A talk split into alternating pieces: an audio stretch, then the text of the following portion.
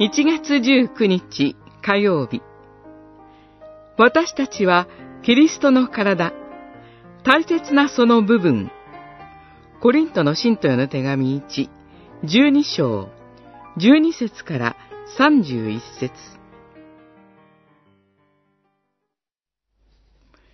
あなた方はキリストの体であり、また、一人一人はその部分です。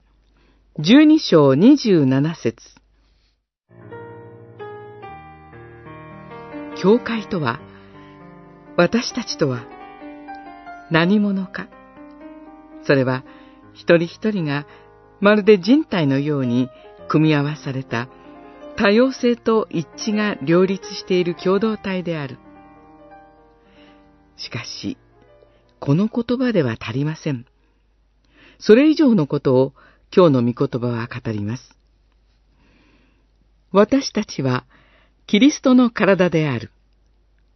キリストは、実にこの私たち一人一人を体として用いて行動され、私たちによってこの地を歩まれ、ご自身の見業をなしてくださいます。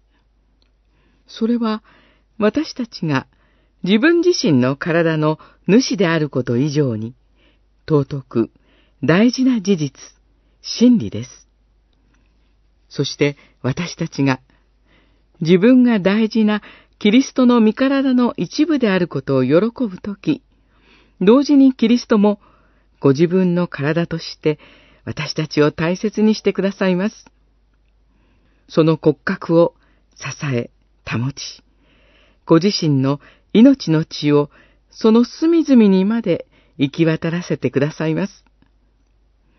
この教会という身体をご自身の復活の命と同じ新たな命に預からせて、今もキリストは天から一つの霊を使わして、この体をご自身の宮として支えてくださいます。キリストは、教会という体を通して働き、またその体の中に、今も生きていてくださっています。